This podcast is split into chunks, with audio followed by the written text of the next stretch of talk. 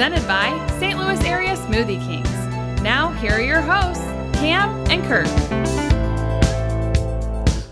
Hello, hello, hello, everyone, and welcome to a very special episode of Popcorn for Breakfast. This is the all singing episode. That's right, we're going to sing the entire time since this is the review of The Hunger Games, Songbirds, and Snakes. Are you ready to sing, Cam? So actually, then only one of us should sing. no. The whole, wait, are you No, going to be the snake? Yes, I'll Okay. be the snake. You be the Cameron's just going to slither around. I'm going to really emphasize my S's. We've got a camera just above. You can see his full his full worm and snake across his, Yes. his wonderful floor here. And I will be singing to you my entire review every time I tell you about my favorite Oh, actor, my favorite moment, and my score. You guys ready for this? You this? have a lovely voice, but I think that would be, I think that would be rough. just like an impromptu musical. I think that that would be very fun.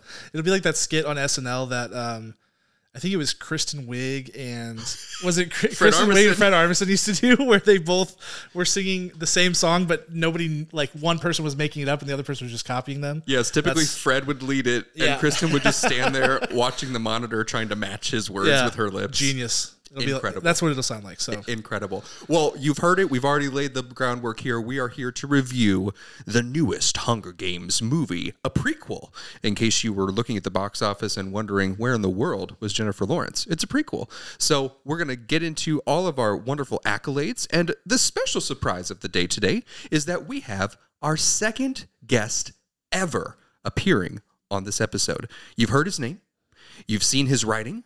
I don't know that you've seen his face, though, and we're excited to share that with you. We don't have a silhouette of him. We haven't changed his voice. This is the real Stefano coming to you. And Stefano, welcome to the show.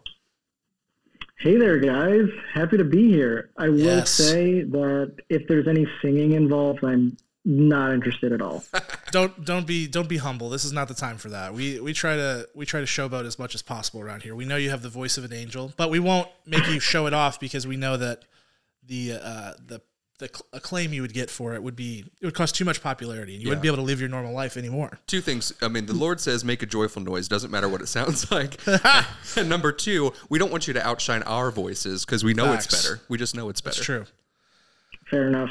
Appreciate it. Well, this is And well happy to be here overdue. Yes, this is like way overdue. You've been writing just bomb reviews, and I've been getting jealous because uh, we have Kirk and I both have new babies, and we haven't been able to go to the movie theater as much as possible. So we really like are only seeing the movies that we're reviewing on the podcast. So I'm I'm living vicariously through your reviews, and I'm like, man, he's seeing some awesome stuff out there. So we'll we'll get into that a little bit later. Sounds good. Sweet. Well, should we get into this one, Kirk? Let's do it. We're going to go crazy today. There are three of us on this episode, and we are going to give all of our best takes of it. So we're going to go through our superlatives. Of course, we're going to start with And the Oscar Goes To, followed by Scene Stealer, followed by Showstopper, followed by Director's Shoes, and then our final thoughts and scores. We're just going to go rapidly, but still giving you just enough to know should I see this movie all spoiler free for you today. And because we have a guest, we have to be cordial, we have to be good hosts. And Stefano, you get to go first. We're going to talk about the best actor of the entire film. Uh, we call it And the Oscar Goes To. We want to hear what your best actor is for this movie. Dang, appreciate going first. And with three, are you all running the risk of, you know, we're canceling each other out so we can't Yes. repeat actors? That is three of us? exactly right. Yeah, what's hilarious though is that I think Kirk went first on our last review. So he goes last in the order. I do. and so he's just toast. Last for lead lead actor is going to probably bite into our um, scene stealer. Oh, that's true. That's Well, true. so that'll be a bummer. I don't know if I should throw a curveball. I have who I'm going to say, but you know, I'm going to go with with Tom Blythe here on Ooh. on my Oscar goes to. You know, might have made it easier for for you two, but I think Tom Blythe. I've never seen him in anything before. I know he's done a lot of work up until this point. You know, a lot of things based in England and all that. But I think you know his performance here was really impressive because there was a lot to balance. There was and I'll get into it probably later, but the balance of tones he had to work with was was really impressive. And I think he just everyone played off of him really well throughout the movie. I think he he every actor kind of improved their game because they were kind of working with him, you know, in these scenes. So it's something that I saw a lot of. And you know, I didn't know what to expect. Like I said, never seen him before, but I think he really held his own, you know, leading this movie. So yeah, Great pick. Beautiful. Absolutely perfect. Perfectly spoken. You were made to be here, Stefano. Cam, it's your turn. Uh, I'm gonna take what I think is probably the the easiest pick of the day, and I'm gonna take Rachel Zegler. I thought Rachel Zegler, um, she's a she is a scene stealer. I'm giving her the Oscar instead of scene stealer, but she is the like prototypical scene stealer. She has somehow managed to have like every feature film performance of her career so far involve singing, and she has an insane voice. You know, like I think even in Shazam, she was she She sang her enchantments. yeah, I exactly, little. exactly. So it's like no matter what she, she's involved in, they're gonna find a way to get that amazing voice involved in the script. Obviously, in this case, it was in the source material because this is an adapted um, film from the book. Uh, I thought she was good. I think there were there were tinges of overacting at times from her, but this is a melodramatic movie. There's lots of like teenage angst and things like that sort of built into this, so it never felt too far off tone. And I think that in general, particularly in her scenes with Tom Blythe, where there was lots of like tension and intimacy and things like that, she managed that very well. She was a good scene partner and um, just an overall really good performance from her overall. Mhm. Beautiful. And my Before we get off, let me interrupt really quick. Yeah, go. I just want before before we hop into the next actor. Yeah, but with with Rachel Zegler, I I wonder how how you guys felt the accent. I think for me was a little jarring at first. I think we got used to it down the road. Yes. but I think it was a choice that was I found very interesting. It's so funny you say that, Stefano, because Kirk and I saw this in theaters together. And that first scene, jarring is the exact right way to, to put it, um, because the whole tone of it was just odd in general. And it was so far over the top that you're like, what are we in for? And my Right. jaw dropped. And I looked at Kirk as soon as she started speaking. I was like, no way is this the choice that they made. But but to your point, she settled in and uh, it actually kind of worked and uh, i didn't hate it by the end at all. Yeah, to, to give you a perfect reenaction, just imagine that I'm Cam with perfect dark hair and perfect features. He turns to me after that first line and he goes, i was like no way. No way. It was very unexpected. Uh, I've never seen in the in the very short time that we've known Rachel Zegler as an actress, never heard or seen her do anything like that. So it was very jarring, very jarring. Okay, but I just wanted to make sure I wasn't going crazy. you're not All right, alone on that Not at all. Fair enough. All right, number three for the Oscar goes to. I'm gonna potentially shake up the next category by picking this person, and the Oscar goes to Jason Schwartzman. Dang it. Well, at least he's gonna get at least he's gonna get more talked about here. he is he is incredible. Uh, you you mostly the world out there you mostly know him from his work in Wes Anderson films because I mean home runs all around and big shoes to fill here. Right right. I'm part of the Tucci gang. I love Stanley Tucci from the original series, and he nails it. He nails a younger version of him, a quirky kind of uh, used car salesman version of a reporter, and he he just really brings life and energy into this movie because remember we're talking about kids murdering kids for the the benefit of all of all society that's being rebuilt and he really just brings a a completely surreal and unexpected curveball of humor that I thought could not be filled, and it's really wonderful to watch this progression of how he just kind of rolls into this uh, this role as hosting the Hunger Games for the for the entire Capitol. Uh, I loved it. I loved it. Just a, a full home run for him. nice all right Couldn't agree more. Next one up. Now we go to Scene Stealer, the best supporting actors. Stefano, we kick it back to you. Oh wow! So we're not snaking it. You're gonna let me go first again. That's right. I Every really time. appreciate that. we gotta we gotta make sure you come back so this is us being nice next time we're gonna snake it and it's on like donkey kong fair enough. Fair enough. Um, I'm glad I still have this pick.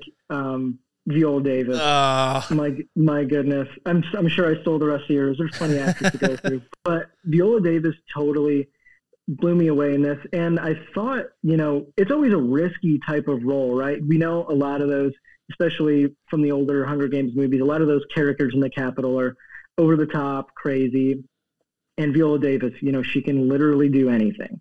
And I thought, you know, this could be too showboaty. Who knows what might happen? And she may even look out of place but we didn't get that at all. She just commanded every scene she was in, loved the makeup and the hair, and was just super impressed by it. Obviously, we know how great Viola Davis is, but super impressed with her. She was intimidating. She was funny. She was everything. So really, really enjoyed her performance. And a buddy of mine who has never seen any of the Hunger Games movies uh, reached out to me. He's like, I need to maybe go see the just Viola Davis because Yeah. I love her and I would I'd be fine with that.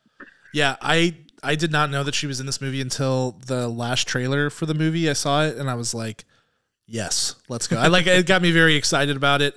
Um, to your point, she can do anything, and it's it's crazy that in a movie like this, like as Stefano said, there's so many tones being balanced in this. It's always tricky when you've got this like dystopian, post-apocalyptic, very dark kind of setting. It can be odd.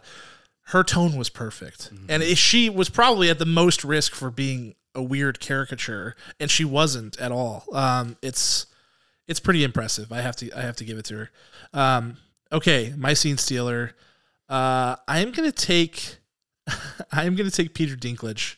who yeah. is sure. um, playing Tyrion Lannister once again in, in this film. I love that character, so I was like, you know what? If he wants to roll that character out, he was typecast as um, the professor uh, or the dean, I guess, um, of the of the school where all of the young Capitol children are going. Um, I thought that there was just a lot to like about this. I love how he can make anything just feel Shakespearean and um, heavy. He felt like someone who uh, the the toll of living in the Capitol and his character actually has something to do with the creation of the Hunger Games. The toll of that wearing on him and, and showing that in his character. He didn't get a ton of screen time. He didn't get a ton of opportunity to show us like what that means to his character and things like that.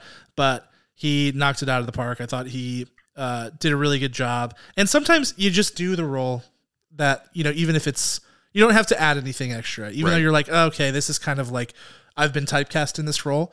Just play the part and, and do your thing. And he did that. And I, I can't fault him at all for it. I thought it was great. Absolutely. I mean, if you're getting a paycheck to be the same person over and over again, do it as long as you're doing it well. And then that's perfect. Um, scraping the bottle, a bottom of the barrel here, but still, I think it's a it's a reasonable uh, choice here, right? I'm going to go with Mr. Josh Andres Rivera. This is uh, someone you might have heard in the news that is dating Rachel Zegler. In fact, they were dating on the set. They would pass each other notes. Um, he recently went on the Kelly Clarkson show. They went on together to advertise the movie, and he would draw pictures of Rachel Zegler as different inanimate objects or animals. That's awesome. So she's like chained up uh, as they're getting interviewed for the Hunger Games, and he like slipped something in before shooting started, and she'd open it up and crack up, and then have to be like, "I'm gonna beat everybody." um, so I love it. So he's he's fantastic. He plays uh, he plays the, the, this character who is who came from from nothing, came from the districts, has suddenly had wealth and became part of the Capitol, and is living a better life, but has guilt. He has uh, very much guilt over not being in the games like his his fellow friends are.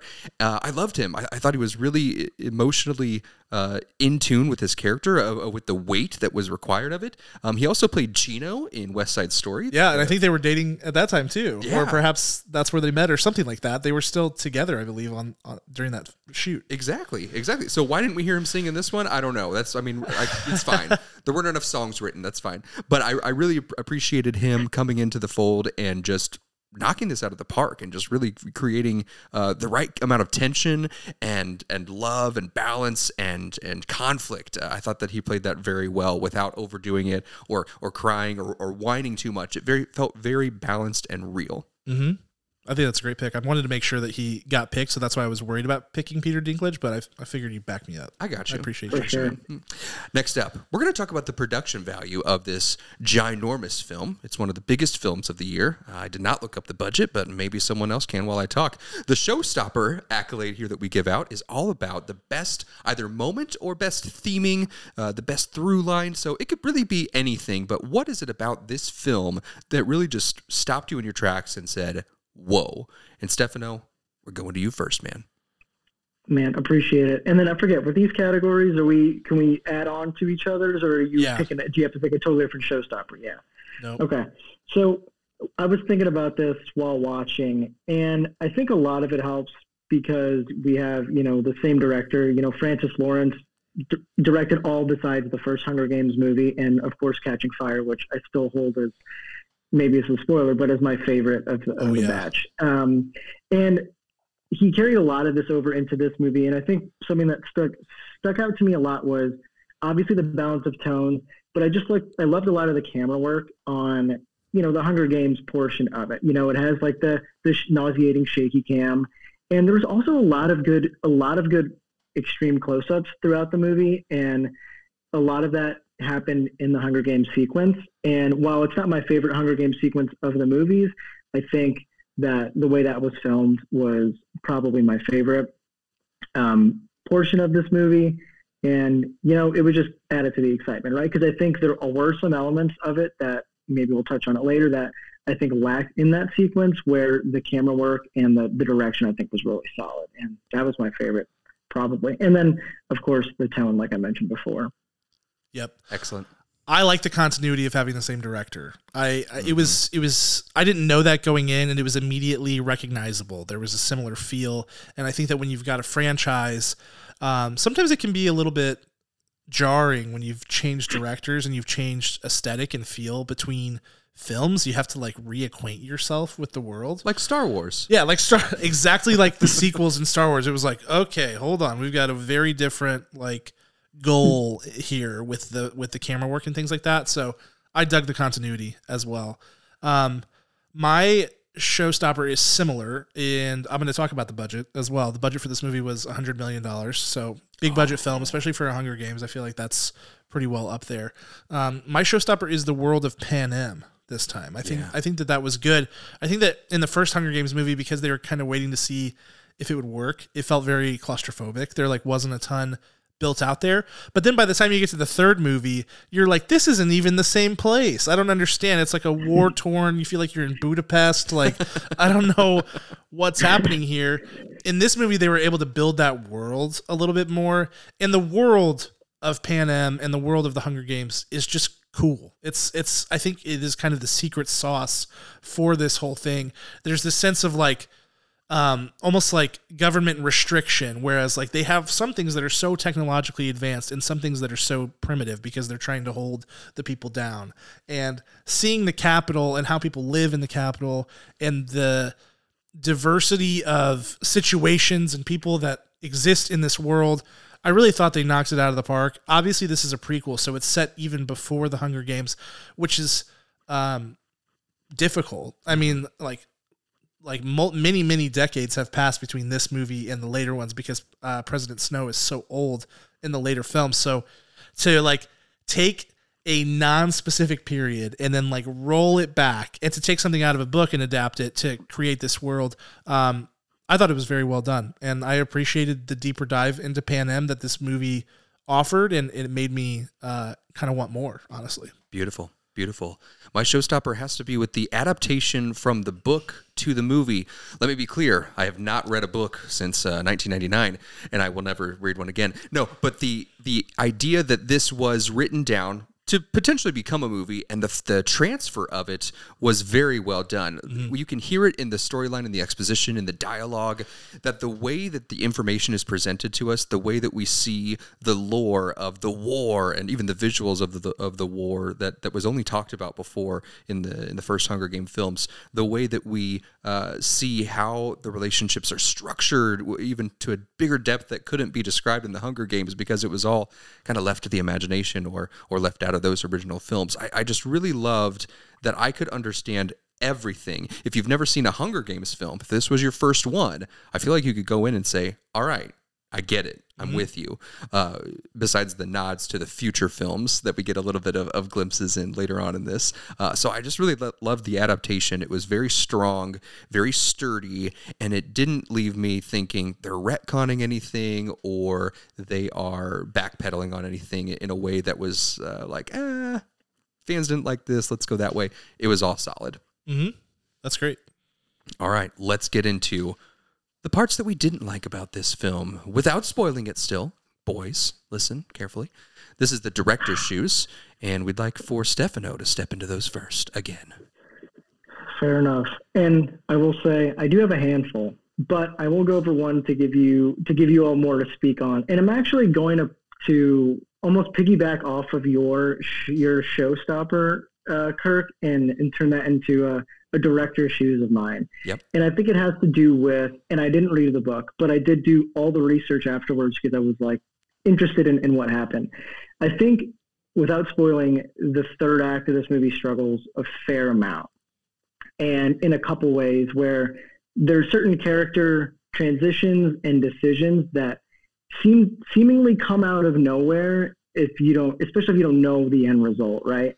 And and I was wondering why it seems so random. And after doing the research, I discovered that there is so much inner dialogue from you know the main character of this movie in the book that mm. was tough for them to show in you know in in the movie, Got and it. maybe some of that didn't come across. But and then I think just the way the last maybe 20 minutes wrapped up without saying anything, it felt very quick. Um, and that one I struggled with. I ended up loving, you know, more of the the Panem stuff, you know, at the beginning. And it's funny because I know they split up Mockingjay into two movies, and everybody was pretty angry about that.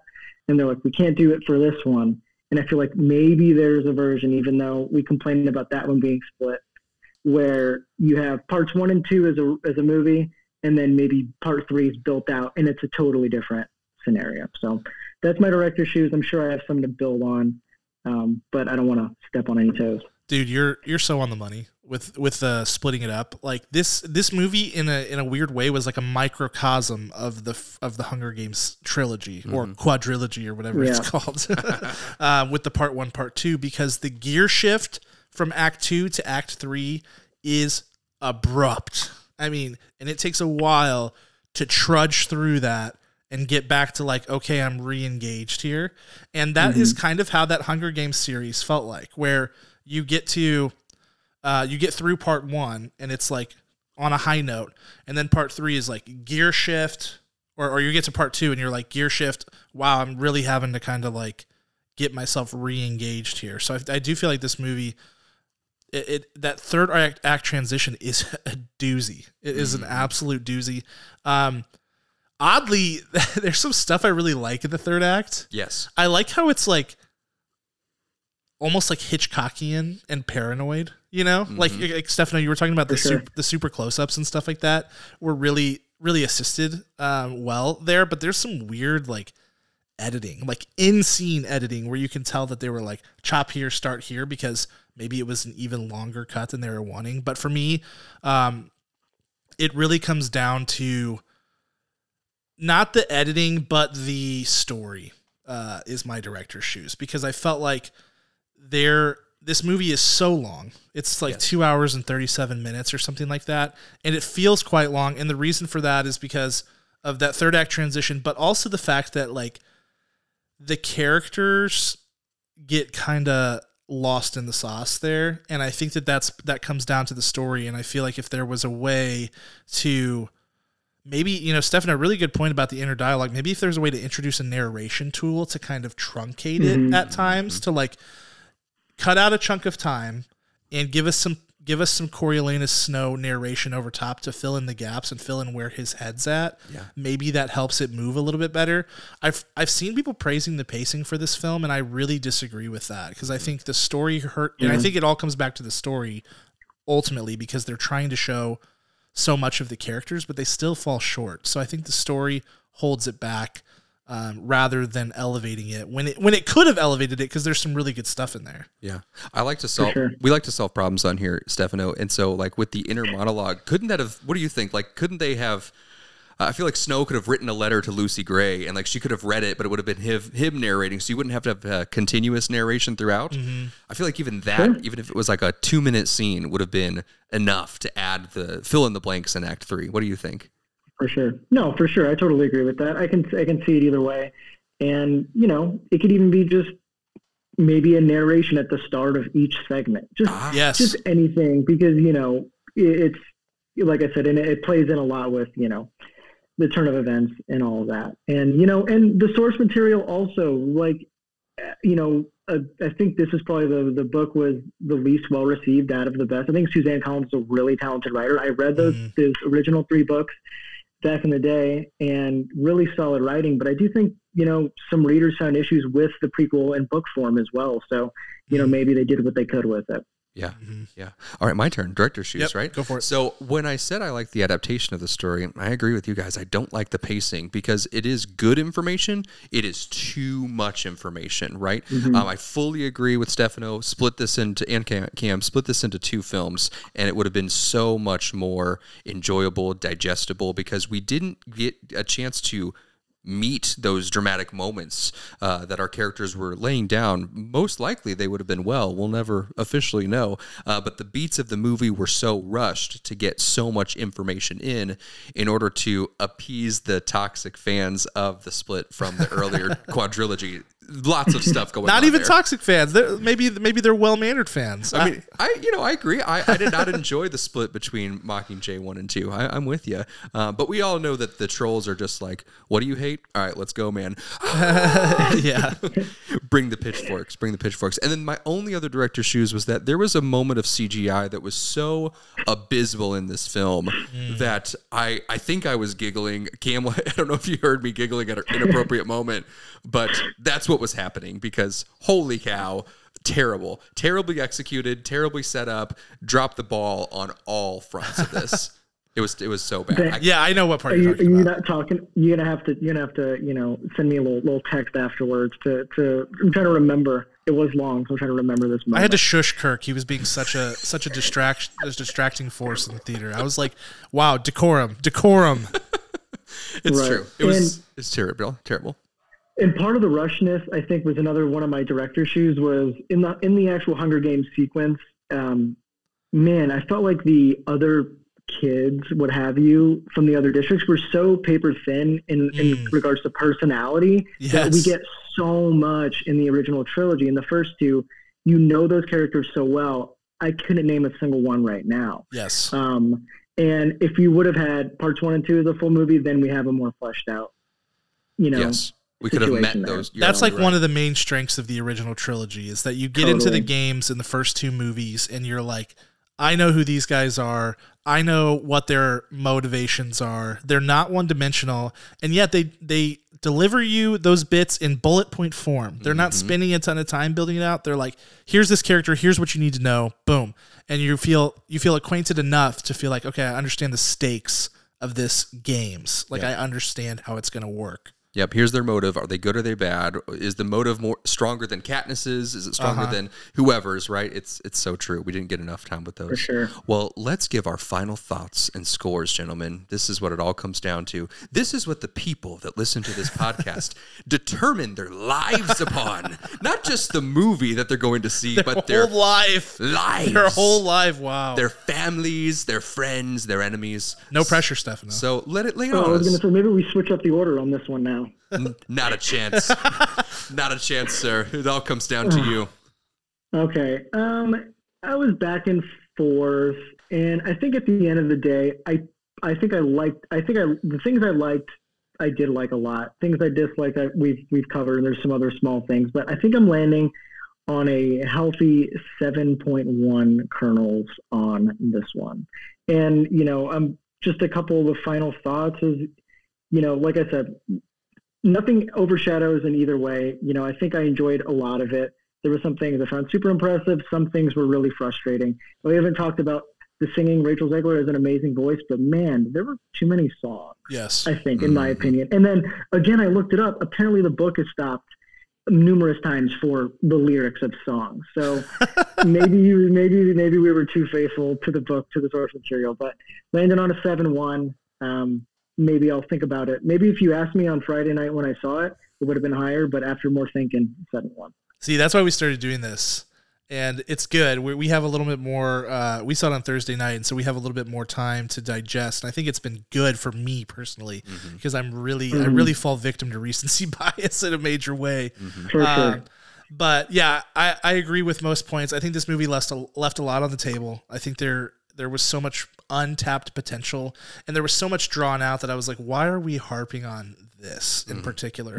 Um, the acting, the casting, and the acting, I think elevates this movie. I think what a coup to get Viola Davis in your film. What a coup to get you know Peter Dinklage and some of these vets surrounding your young core. And then those two really brought it with they had a really good chemistry on screen and things like that. Um, there there is an interesting feel to this movie overall. It's kind of melodramatic. It's got a lot of like the characters. Um, I saw um, Zack Stentz, who was one of the writers on Thor and a few other um, like X Men movies, X Men First Class, I think, said that this movie almost has like an anime film, and that's why Gen Z loves it because it's like sure. like he's got the flowers and you, you know, he's got the like the bleach blonde hair and the way these characterizations are so Yeah. over the top it almost has that feel to it. And i i find that a little bit endearing. It's almost fun. It adds a splash of life to the movie in a way. Um, that said i can't go higher than a 6-5 there's just too much left on the table. And even though i liked different parts of the first and second acts versus the third act they don't gel and that hurts it in a, in a major way by the time we were 10 minutes into the third act i was ready to be done i was ready to be over with Beautiful, beautiful.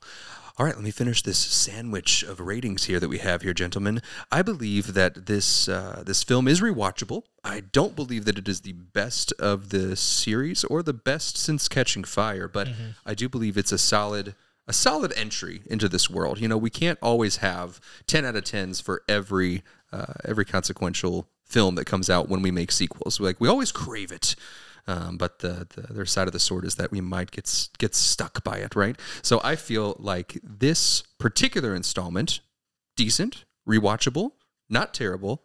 Would have loved to change a bunch of things. Again, I do think that uh, all three of us could be on the consultation world of all films, film studios. I'm just going to say that every single time we record something, so that way someone hears it.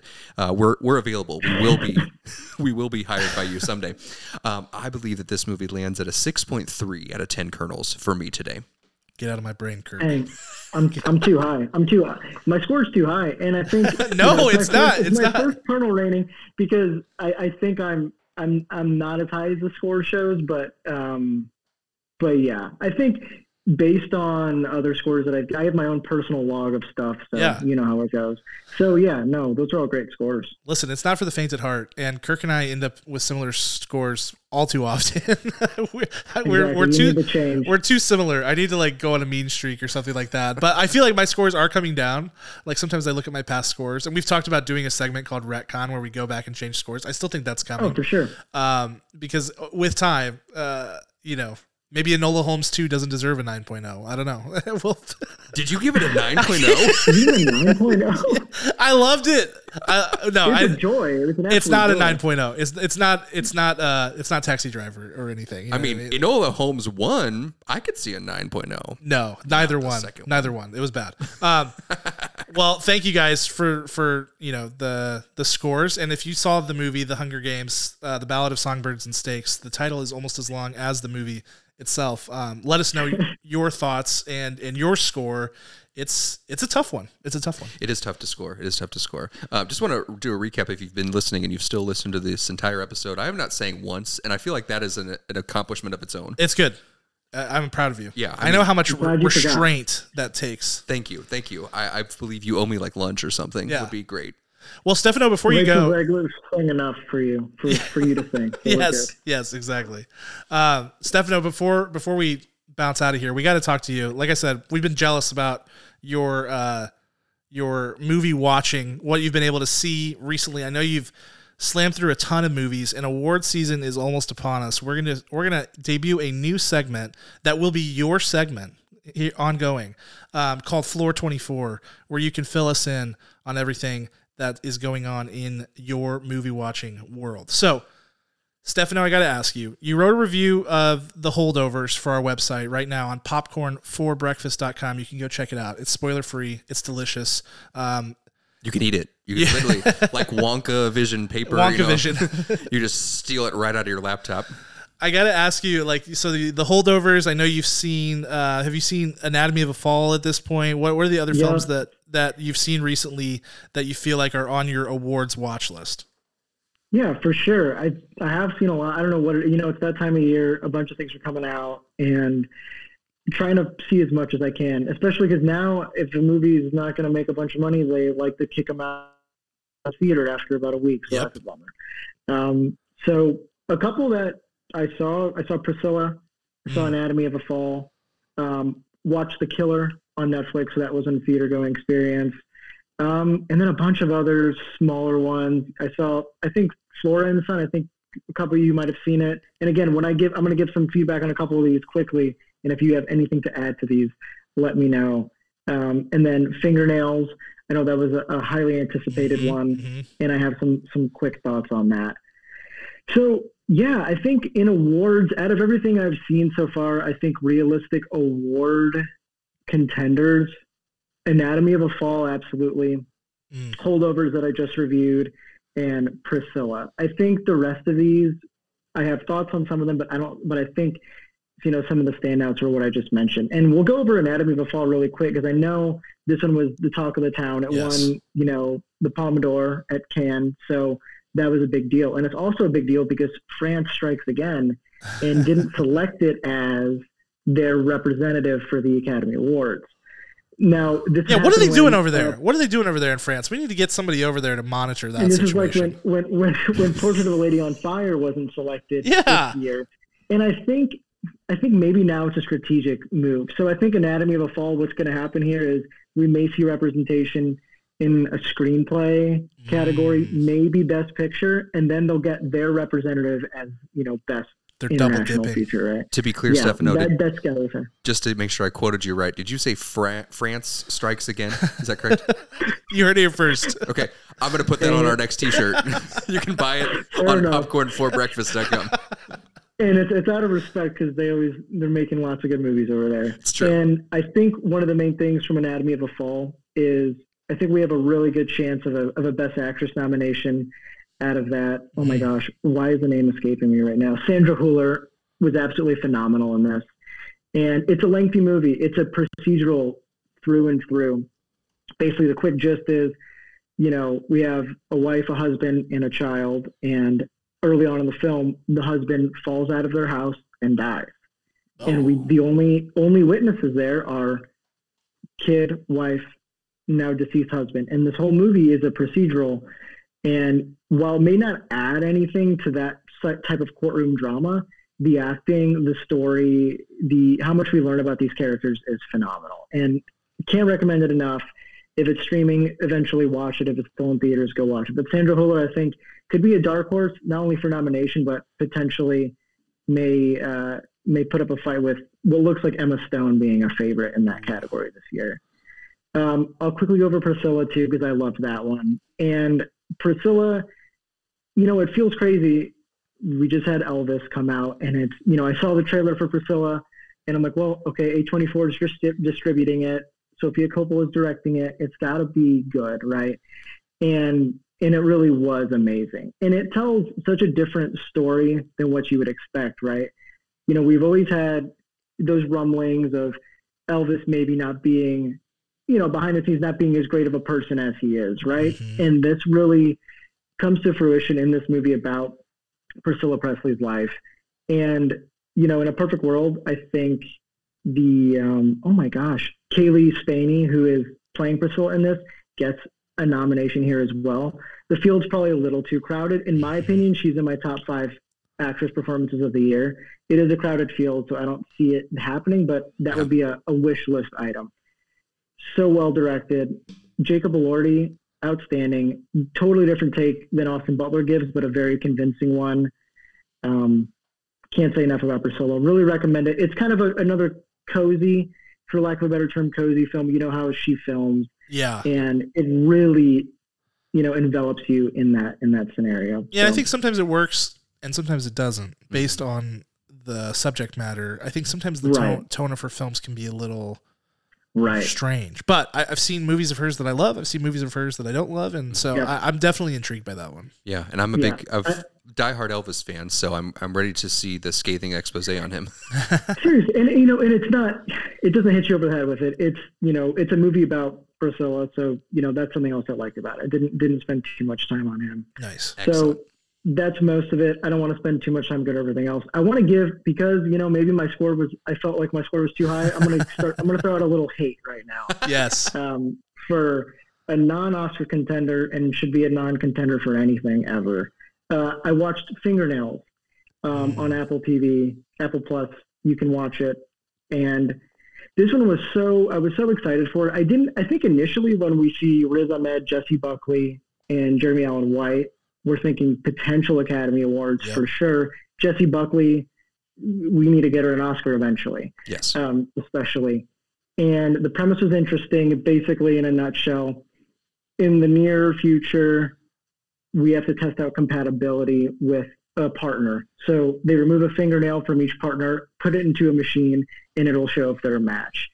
As you can imagine, this leads to some issues, divorces, all that good stuff. Um, there was just some baffling decision making throughout this movie, and the actors did what they could uh, with the writing. It's so crazy seeing three stellar actors just not not able to overcome a lot of the character decision making, the dialogue, and the first half definitely better than the second half. You're like interested to see where it's going, but I, uh, for lack of a better term, detested how this movie wrapped up, and uh, and reverse I reverse recommend it. Reverse recommend. Negative recommend. I love that. I did get a chance to watch Fingernails myself, and I, I, I do fully agree with you know first half was so strong, second half nothing really happens. It gets really repetitive, and we don't have any kind of shocking moment or left hook. Um, but I do think that the writers of this film were probably millennials because there was this incredible website, if you guys remember, called lovecalculator.com. Yes. When we were kids, I don't know if it's still out there, but if it is, I think this is exactly where it came from. Maybe we from. should buy the domain name, Kirk. That's exactly what fingernails came from. So yeah, it made me cringe every time a fingernail was pulled off. But I, I'm I'm with you. Uh, my initial gut reaction was like, that was cool, that was unique. Um, but as it sits, it's like, nah, nah, could have been work. Could better. have done they could have done so much more with it. Yeah. You know. yeah, and the director But of that on film is from the from the Yorgos Lanthimos directing tree. Mm-hmm. You know, he he I think worked as uh, on uh, if, if that's a thing. I'm I'm making it a thing. I'm sure I'm sure Yorgos would have done a lot, lot more with that. Would have loved to see seen his. He would have version of it, definitely made you feel as uncomfortable as possible. He's he's good at that. for sure. Guys, I have a quick For sure. update before we wrap this episode up, and it's very urgent. TheLoveCalculator.com is still an active website. Yeah. You can type in your name and your crush and see if you are compatible. So make sure everyone out I'm there doing does that, this afternoon. That's definitely happening. Um, that's For sure. that's awesome. Well, Stefano, that's why we like to have you on here because I, it, you know, award season.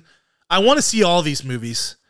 The The movie like Fingernails is a, is your prototypical awards magnet based on the names attached to it, and so people start to buzz before they've seen the film, and so that's why you got to kind of sift through because it's like award season is a sprint, um, not a marathon. Yes. You have to watch things quickly to make sure you see everything that needs to be seen. So those are the things that you can punt until later. If it's just like this does not work, this is not going to get nominated, you just I'll still watch it, but I'm going to punt it till later. So that's good to know. I have to ask For you, sure. Stefano. This is sort of a two part question, and will probably be one of the last things that we cover. In my opinion, nothing that I have seen has trumped Oppenheimer so far this year. To me, that's my best picture. If I'm an Academy voter right now, I'm I'm I'm christening it. Do you agree with that take based on everything that you've seen? And if not, what is it that that beats it in your mind? It's funny you say that because I was looking at my list just before we hopped on, and I'm I'm I'm in the same boat. Oppenheimer, and I know we're potentially going to do our top tens before the year's out. Yes. is still is still my number one spot, and it's still one I feel like is deserving of Best Picture. You know, movies like Past Lives mm-hmm. and Holdovers and Anatomy of a Fall are close, and there's still things to be seen. I'm, you know, going to go see St. Louis International Film Festival screening of All of Us Strangers coming up Oh, nice. um, and you know, Poor Things has still come out. So, but right now, as it stands, you know, I don't want to seem like oh, we were the the Christopher Nolan stan boys, um, but Oppenheimer's is something else entirely, and I think it's it's my favorite of the year for sure. Yeah, and I think that scale matters when you're talking about Best Picture. We've seen, especially in recent years, a lot of films that check the boxes in terms of being impactful, being, uh, you know, truly unique and once in a lifetime concepts, but they don't achieve the scale that I think people tend tend to expect with the Best Picture nominee. Like Oppenheimer does that times a billion. The scale is so massive. The stakes are so high. It is. It does feel like that generational kind of film that would win, and people would go, "Oh yeah, that makes sense." Um, so I feel like it has to be the front runner in the field right now. But I do, you know, based on what I've heard, I have not seen it yet. I think Poor Things may have something to say about that before it's all said and done. But it's going to be weird, and the Academy has trended away from weird Mm-hmm. recently. So um, we'll see.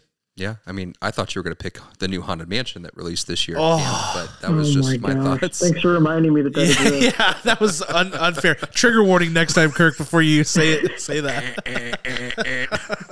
On that note, we will leave all of you. Thank you so much to our special guest Stefano for joining us. We appreciate you and everything you do to help us talk more about movies and give all the different uh, ideas and, and opinions about movies and film that are out there. Thanks to my incredible co-host Cameron, who is the just the boss around here and the best. And thanks to me for not singing on this episode. Once again, you're welcome. We'll be back with you next week with more movie news and movie reviews. We'll talk to you soon.